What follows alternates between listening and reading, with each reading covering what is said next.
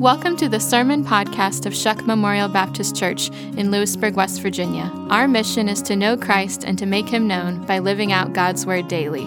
For more information, check out our website at shuckmemorial.com. We're so glad you could join us today.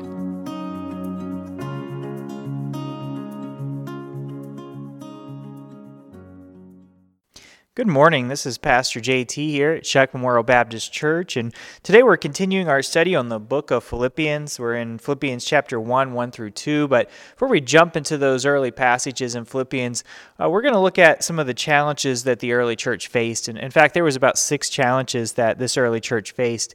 And if you remember last week, we were talking about some of the, the characters that made up this early church. You had Lydia, who was the, the lady that was having a kind of a picnic with some of her friends. They were worshiping a, a God, but was not a God at all. And, and so she starts the day not knowing who the real true God is. And, and Paul uh, joins her and her friends on a picnic and evangelizes to them.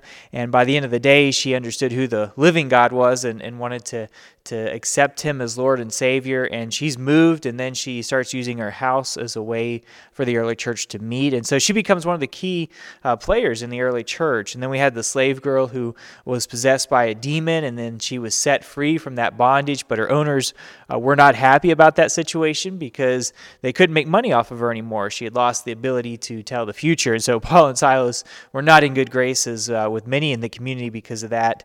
And then there was a, the jailer that was there as well that guarded them, and they miraculously were able to escape. And on their way out, they decided to stop and, and lead the jailer to the Lord, and he was so moved that he also wanted them to go to his house and also be able to give the invitation to, to lead his whole family to the Lord. And so these are the kind of people that are involved in the early church. And, and we know that they were also very generous, that they supported Paul throughout his ministry. We hear that in 2 Corinthians 11, 7 through 9. We'll hear it again in, in Philippians 4. 15 through 16. Uh, we also know this too that, that Paul revisited the church probably close to 14 years later in acts 21 through 6 it talks about that, that time on his third missionary journey and so one of the things that we kind of see time and time again about the, the book of philippians is we see just this uh, this passion to evangelize, and we see that Paul is, is training up missionaries to have a passion for the Lord. And, and, you know, it shouldn't really surprise us. That was what Paul did. We, we look what Paul told Timothy in 2 Timothy 4 5, he says, Do the work of an evangelist. And, and Paul believes that all of us are called to be an evangelist. So we are all able to share the gospel and, and we're all able to tell people the good news about Jesus Christ. That, that's what an evangelist means. It's not intimidating to, to be an evangelist, uh, a bearer here of good news. And so we should all strive to, to do that. And here we, we see them doing uh, the work here. Um, you can slowly become so inwardly focused at times that you stop caring about people who are perishing. And so we become so focused on all the day to day things that have to get done that we lose the passion to realize that there are lost people that need Jesus Christ. And as the church, we have to respond to that. And we should have a desire and a passion to respond. That's our greatest, uh, that's our greatest need. And it's our greatest desire in our hearts as believers to do the work of an evangelist by, by sharing this good news with people who are desperately in need. And so it's our responsibility. It's, it's not somebody else's responsibility, it's ours as believers. If we believe in Jesus Christ, accepted Him as our Lord and Savior, then we have a responsibility to tell others about Him. And so at times, you know, it's so easy to, to start complaining about all um, all sorts of things. this especially in the year of 2020 that was is now behind us. It's in the rearview mirror. We've moved on to 2021. But it's so easy to complain. We can complain about politics. We can complain about the, the pandemic. We can even complain about the, the carpet in a church or, or something like that. I mean, we can complain about so many different things um, in our life. And that when we do that, we lose sight of the mission that is before us because we're so busy complaining about things that we don't like or things we don't agree with uh, that we forget that, that we're not called to really complain about things. We're called, one, to rejoice, rejoice always in Christ. But, but it's also amazing when you think about it how how little that we'll complain about things inside the church or or politically or or pandemic wise or or otherwise in so many different areas when we're reaching out to the lost people because then that becomes our mission that becomes our passion and so not that all these other things aren't aren't um, in our lives but they become secondary because our passion and what becomes first for us is serving the Lord and reaching people for the kingdom of God. You know, evangelism stirs up your passion for Jesus. It produces holiness and, and it yields hatred for sin as well. You know, we can't we can't live for Christ if we continue to have sin in our life. So it, it has to yield that hatred for sin in our own life. And it's amazing who, who will say yes to Jesus when you speak the gospel. I mean, all of us probably have those stories and those moments where, where we've been able to, to share the gospel message or share a passage of scripture, and, and it brings somebody hope. There was somebody uh, this week that approached me and said, Pastor, I have a, I have a family member that, that is in, in prison, and you know, I just I need some some scripture to be able to to share with them during this time that they've seemed to, to be interested in, in reading the Bible and where would be a good place to start. And so had a lot of good suggestions for that individual and, and we worked through some passages to, to send that family member. But you know, there's always doors that are open that the Lord opens for us. And so you just got to be ready and be willing to be used and to help people get the word out. And so that's so, so important. And, and for family members as well, that, that we love our family members even when they fall into hard times and remember to share the gospel with them.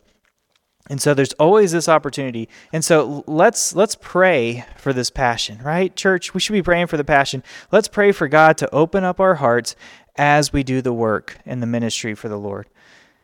And also, we should be praying to God to use us, right? To, to help serve our community. There's so many great ways to serve at, at, our church here, particularly in Lewisburg. We have our Recovery Life Ministry. They meet on Wednesday. Uh, uh there's so many different addictions out there. Uh, addictions aren't simply just you know, drugs or alcohol based. There's pornography, there's eating, there's spending. There's so many different types of addictions. And so we want to help and support um, all who are struggling. There's uh, ministries that we have that maybe you're a good cook and, and we do Gwen's Mills and we do Tabor Towers and we send food out to our neighbors here. And, and so maybe you can cook or, or maybe you can be a, a, counselor for somebody and help and just listen to them. Uh, there's so many ways you can help out and serve. And so by doing that, we bring glory to the Lord. And the church of Philippians, it reminds us that all, you know, ethnic, uh, ethnics and classes of people can be saved and people in all types of spiritual conditions can be saved. You know, we look at that because there's so many different uh, different avenues and areas. And remember, most of the people here are Gentiles. And so as he comes to, to evangelize to this area, it was the mini Rome. That's what we talked about a couple weeks ago. So it was, it was, predominantly a Roman place. It looked like Rome. They dressed like Romans. They spoke like Romans. When in Rome, be a Roman. Maybe that's where that expression came from. But but we get that understanding and that thought process. And, and some are really influenced um, by dialogue, argument, teachings. Uh, others are more moved by deeds of mercy. You know, all, all these thoughts here. And, and some are attracted to Christian example. All of them are saved through responding here to the gospel. And so this is such an important point in our life. Do, do you, maybe you know somebody that's like a Lydia today? Uh, people who have moved in, into your community, city, town, uh, business, or, or, by vocation, and, and you have a, a, lot of them in our cities, right, in our communities, in our towns that, that don't know who Jesus Christ is. Or, or maybe you know somebody like the, the slave girl that was set free uh, when Paul and Silas prayed for her, and, and she was relieved of the, the demon possession that had taken her, her life for hostage. Maybe you know some, some girls that are tormented today, those who are dealing with hurt, abuse. Um, there's human sex slavery out there, and, and, even demonic powers out there that that that, that just continue. Um, for people crying out for freedom and help and mercy and we shouldn't ignore them no we should we should be willing to respond willing to help them in any way that we possibly can and do you know maybe some blue collar dudes, perhaps, that God will lead you to minister to them also, like the prison guard, and know that their life can be changed? You know, as a church, we need to find context where we can teach the Bible to outsiders like Lydia. For Paul, that was done by the river. For us, it might be done at the community college. That's that's next door to our church here in, in Lewisburg, or maybe Walmart, because that's where everybody gathers and everybody goes uh, for help in Walmart. You can have a conversation with a complete stranger, and they'll tell you their whole life story and their problems and their struggles. And and what an opportunity is as Christians to be there and be like, man, I'm gonna I'm gonna pray for you. You know, I'm gonna share Jesus, and, and I'm gonna invite you to church. You know, hey, that's a great idea. We should all invite people to church, you know, or you know, maybe the local coffee shop downtown you know, we might start a small group. We have small groups within our churches that that here you can get connected with and, and study the word together. And so there's so many opportunities for you. As a church, we need to witness through our example and how we suffer and how we praise and in how we live. Uh, do people find something attractive about our lives? Let them see a life that says and all of our pleasure, right? In all of our pleasure, in all of our accomplishments, Jesus is better. In all of our suffering, Christ is enough. You see, that's the kind of attitude that, that Paul had, and it was the attitude that the church in Philippi took up as well. And that's the attitude today that we should have as well. In all of our pleasure, you know what? Eh, all the great things that I can accomplish and enjoy, Jesus is far better. And even in my suffering and pain, Jesus is far better. And so, about 10 years after Paul established the church at Philippi, he wrote this letter to, to his uh, partners here in the gospel. And, and he thanks them for their a, a generosity, first off. And before he does that, he makes them aware of his present situation. He explains why he had to send Epaphroditus back so soon. He, he appeals to them to unite in the gospel. He warns them of the dangers of false teachings. And in all things, he urges them to persevere with joy in Christ. And you know, Acts 16, 20, 21, it tells us, it says, and, and, when they had, had brought them to the magistrate, they said, These men are Jews and they are disrupting our city. They advocate customs that are not lawful for us as Romans to accept and to practice. And, and this is talking about here Paul, Silas, Timothy. I mean, they're, they're just changing the landscape here and telling people, you know, it's not Caesar you worship, it's Jesus you worship. It's And there's not many gods, there's one God. And they said, this is Romans, we can't do this. This is everything against our, our grain and our nature. And they're just flipping the world upside down by their message. And, and that's what we do today, church. That's what we have to do is continue to share this message, flip our world upside down for the kingdom of God. And so Paul writes this letter with a warm, friendly tone. He, he loves the church, absolutely loves the church. He calls them his joy and his crown in Philippians 4 1. But they were facing some adversity. They, they were experiencing problems stemming from false teachers, and they were also experiencing some disunity. I know that's hard to believe in a church uh, that there would be some disunity, but as a result, Paul calls them to persevere, to unite around the gospel, and thereby to retain their joy and he refers to joy here about 15 times. Uh, that's that's incredible when you think about just four chapters, uh, not a huge book, but but he refers to it here over 15 times. And these dynamics are important. You see, our joy and our unity are found in Christ. If they're found in anything else, it's not going to be lasting. When you when you get the gospel, you get joy. Think about that. When you get the gospel, you get joy. When you focus on the gospel, you get unity. So maybe if we need unity, we need the gospel. If we need joy, we need to be in the gospel. And maybe some of us today are thinking, man, I've been longing for some joy. I've been longing for some unity in my life. And, and so maybe you just need to get some of the gospel in your life as well today, this morning. So, but we must persevere in believing the true gospel. We must persevere in cultivating harmony in our relationships around the gospel as well. You know, we aren't told much about the, the disagreeing ladies in Philippians 2 3. We don't, we don't know uh, everything they were disagreeing disagreeing about. Um, it appears that they were very faithful Christians. So I know it's hard to believe faithful Christians disagreeing and arguing, but it does happen. We know that that happens. And, and the issue doesn't seem to be doctrinal, so it's not going to break the church here on what they're disagreeing about. But, you know, disunity often appears over non essential matters. Think about that. E- even the best churches have to work at unity. And so here's some of the six challenges that we're facing here within this church. And it's also what we face today within the modern church as we continue to grow and strive to be more like Christ. So, what is this message of Philippians? Well, I've already touched on some some of the messages here, but but let me just mention these six points, these applications that we find throughout the whole book. First, we have to recognize that gospel advancement will cost us. But understand Jesus is worth it. He's so worth it. This letter exalts the person and the work of Jesus. He is the only Savior, the Lord, whom we adore and proclaim to the world. He is the source of joy and unity. He is worth living and dying for, church. He is. You see, Paul speaks of this glorious day of Christ coming, uh, of being in prison for Christ, of, of honoring Christ, of the humility and, and exaltation of Christ, and of the imputed righteousness of Christ. You see, these are all things that he talks about here in the book of Philippians.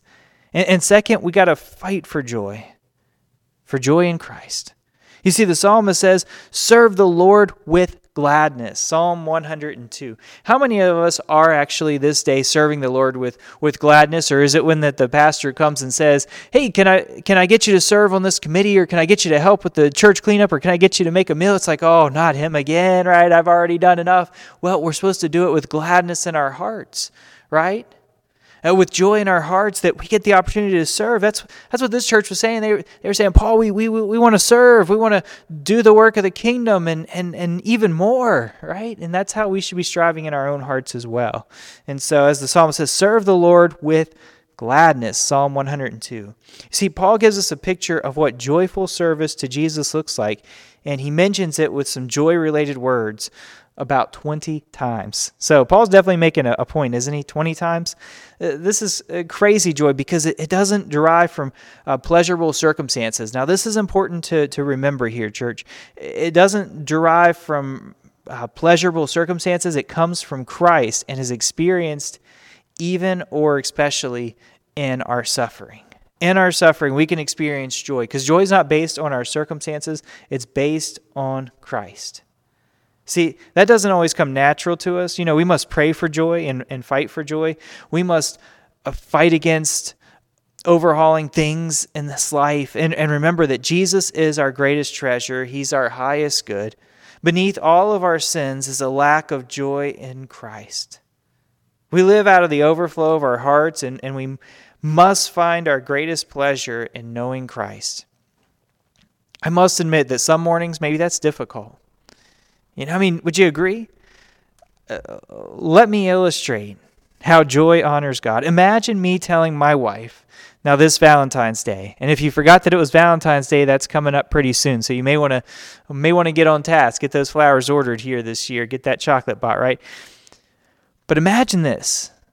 I tell my wife on Valentine's Day that I want to take her to a nice restaurant and to watch maybe the sound of music. That's a musical, right? And she might say, "Wow, we've never you've never watched that movie with me before. That's so sweet. Why do you want to do this?" Now, the wrong answer would be saying, "Well, because I have to. It's Valentine's Day. Everyone else does stuff like this. I guess I just have to do that, right?" Now, that's the wrong answer, isn't it? Now, does that honor her? No. In no way would that honor my wife, right? The right answer is nothing gives me greater joy than serving you. You see, that would honor her. The other attitude, though, of saying, well, I'm doing it because I have to, right? That's not honoring. So, so we don't have to serve Jesus, right? No, we don't have to. We get to serve him. You see, your, your motives and attitude, it matters to Christ. You can dishonor Jesus by not serving him with joy. Such joy flows from our union with Christ, for it is a fruit of the Spirit. Think about that. You need to know Jesus to find joy. And as a Christian, you need to commune with Christ for fresh joy every day. This doesn't mean that you're, you know, that that that you never grieve or never have pain. It doesn't mean that you don't experience tragedy. It means that you can still have joy in the midst of those things because you experience Christ. He's with you, even in the hard times, even in the difficult seasons. He's with you. See, it means that there's a profound commitment and satisfaction in Jesus that's authentic and compelling to others. It, it, means that your grief and, and hard times, you can truly say, The joy of the Lord is my strength, as, as Nehemiah 8.10 reminds us. The joy of the Lord is our strength. And then there's third here to, to maintain the unity of the Spirit.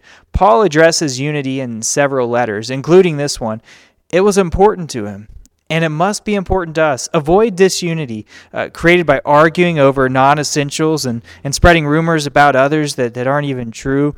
Uh, pursue unity by focusing on the gospel and forgiving and reconciling with others. You see, the church in Philippi was a great church, yet they needed to seek unity. Even the best churches have to defend against gossip, forgive, and reconcile. And then simply on, on the fourth statement here is just you could just become a, a Macedonian giver, right?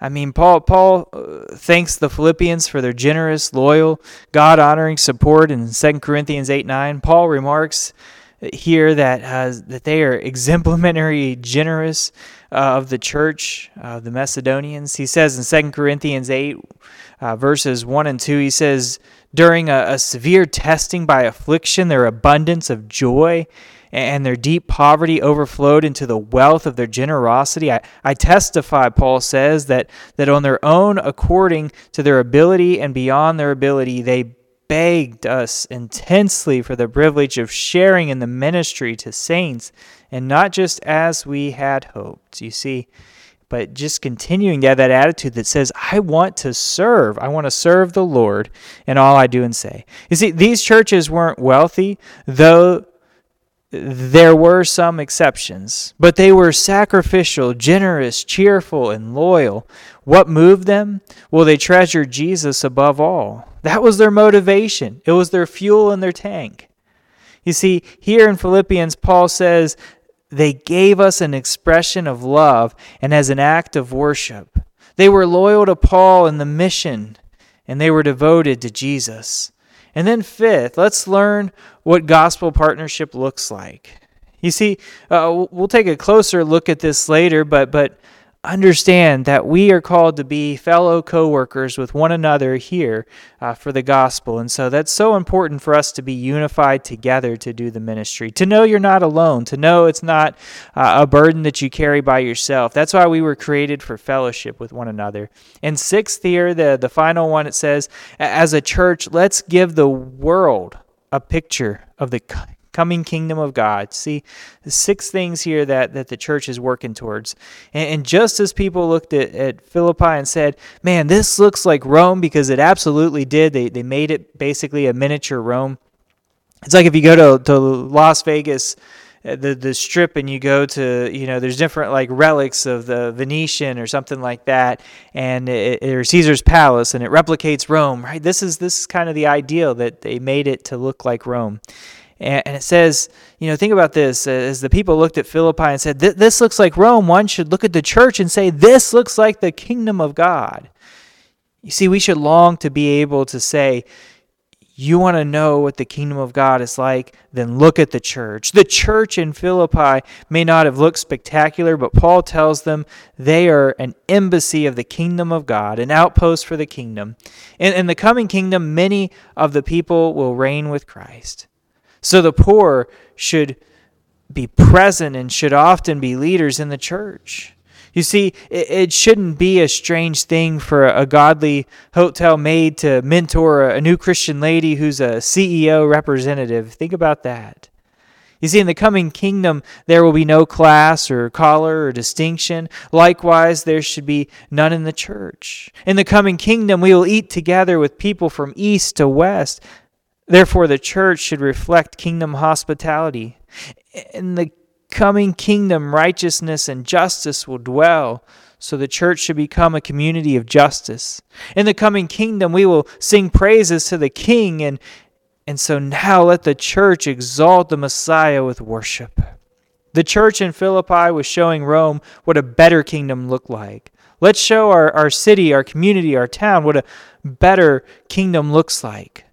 And we do this by submitting our lives to the kingship of Jesus, following his word. And when we do that, uh, we find ourselves here at the book of Philippians. See, Philippians 1 1 through 2 says, Paul and Timothy, servants of Christ Jesus, to all the saints in Christ Jesus who are at Philippi, with the overseers and deacons, grace to you and peace from God, our Father the Lord Jesus Christ.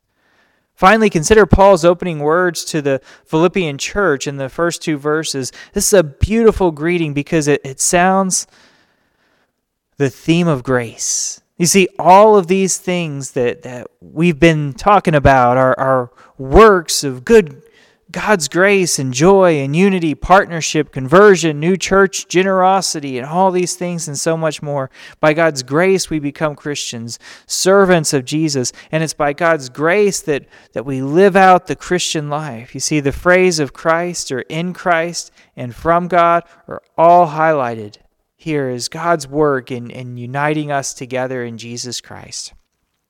Notice three evidence of grace in this little greeting. First, grace is displayed in the life of the senders of the letter, Paul and Timothy. Paul had been a Jew who hated Christians, but then he met Jesus, and all that changed. Did he deserve this? Well, no. But he received it. Why? Because of grace. You see, Paul explains his glorious conversion in Philippians 3 1 through 11.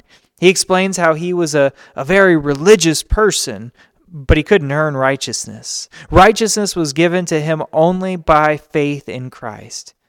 It was a gift. Consequently, he was transformed. And what about Timothy? Well, his mother was Jewish, his father was a Greek. He became a Christian by God's grace also. He heard the gospel, and he believed because of it.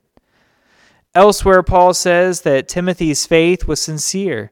In chapter 2, Paul speaks joyfully of Timothy. He had been transformed by grace. These two men were now slaves for Christ. There's humility here in that statement. Uh, they don't go on and on about their titles. No, they are slaves or servants here of Jesus Christ. So, so what about you? What's your story? Are you a Christian? Do, do you think Christianity is about being religious? It's not. It's about Christ. It's about trusting that Jesus Christ has lived the life that we couldn't live, then died the death that we should have died. It's about embracing Jesus as your Savior, Lord, and treasure. You can do that now. Lydia heard and believed. Timothy heard and believed. Will you today hear and believe?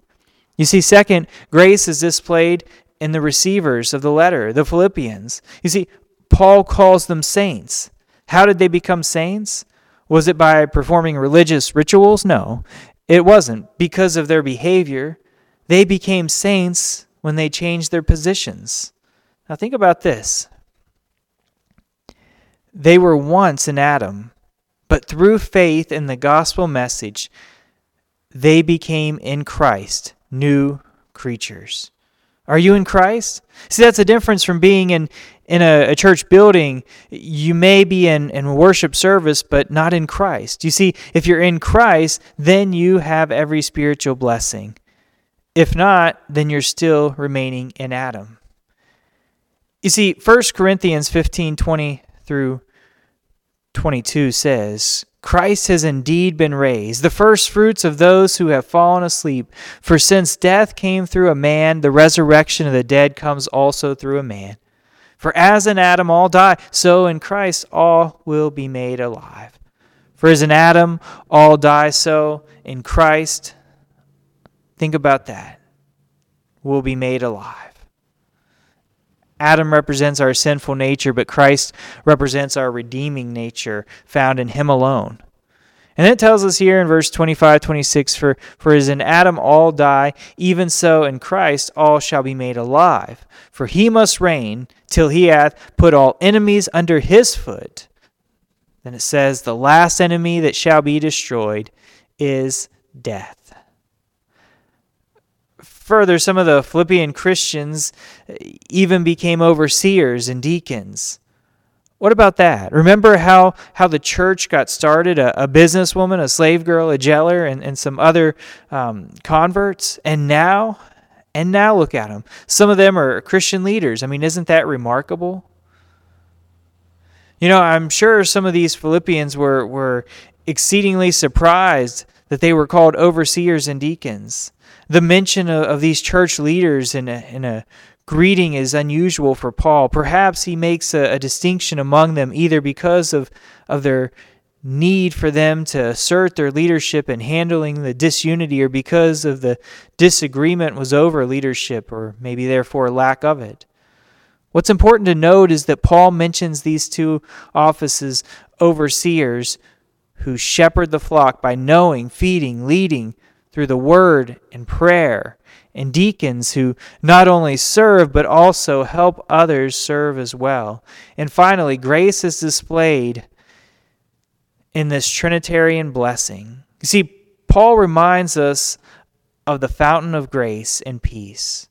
Where, where does grace and peace come from? Well, they come from our triune God. You see, Paul mentions the Father, the Son, the Lord Jesus but we know that such grace and peace comes through the Holy Spirit and his work in our hearts.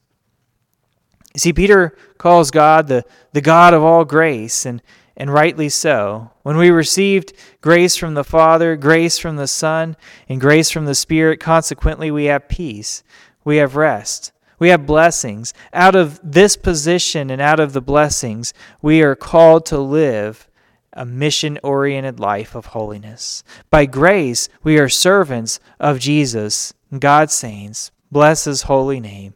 You see, let's finish with this phrase the Lord Jesus Christ. Philippians 1 2. You see, in the first century, one could be killed for saying Jesus, not Caesar, is Lord, yet that's what Christians did. How was it that these ordinary people turned the world upside down? Well, Luke writes that they were saying that there is another king, and it's Jesus. See, Acts 17 7 captures that. Is Jesus your king? Paul goes on to say that you will either bow the knee to Jesus now or do it later. Maybe perhaps when it's too late. You see, uh, Scripture tells us that we will bow one day before the Lord of all creation. Philippians 2 5 through 11. Your attitude should be the same as that of Christ Jesus, who, being in the very nature of God, did not consider equality with God something to be grasped, made himself nothing, taking the very nature of a servant, being made in human likeness, being found in the appearance of a man. He humbled himself, became obedient to death, even death on a cross. Therefore, God exalted him to the highest place, gave him the name that is above every name in heaven and on earth and under the earth, and every tongue will confess that Jesus Christ is Lord to the glory of God. You look at that. He didn't consider equality with God something to be grasped, but he instead he emptied himself, humbled himself. And because of that, one day every tongue will confess that he is Lord, every knee will bow, and God will be exalted. Today, how are we uh, humbling ourselves, emptying else emptying ourselves out before the Lord? You see, those are the challenges that we have. And, and as we continue to move on with Philippians next week, when we start back with Philippians 1, going into verse 3 and 4, we look at that pursuit of joy. The, the joy of the church, the joy of praying for believers. How many of us are spending time in prayer today? So much to pray for, so much to, to continue to seek the Lord for in, in the midst of, of so many things going on in our world and to pray for believers and to pray for people to come to know Christ through salvation. So I challenge you next week to join us back for our podcast here at the church as, as we go through the sermon series on Philippians. Let's pray. Heavenly Father, Lord, we thank you for this day. We thank you, Father, that you continue to guide us and lead us, challenge us, and draw us ever more closer to you. We pray, Father, that we will find unity, Father, in your word, that we will find joy in your word. Father, we will find healing for our communities, Father, by confessing you, that, Father, you will strengthen us, guide us, lead us, give us the ability to share the good news with somebody this week, that they may come to know you in a saving sense, Father. We pray these things in your name, Jesus. Amen. You have a wonderful day, church, and I'll talk to you next week.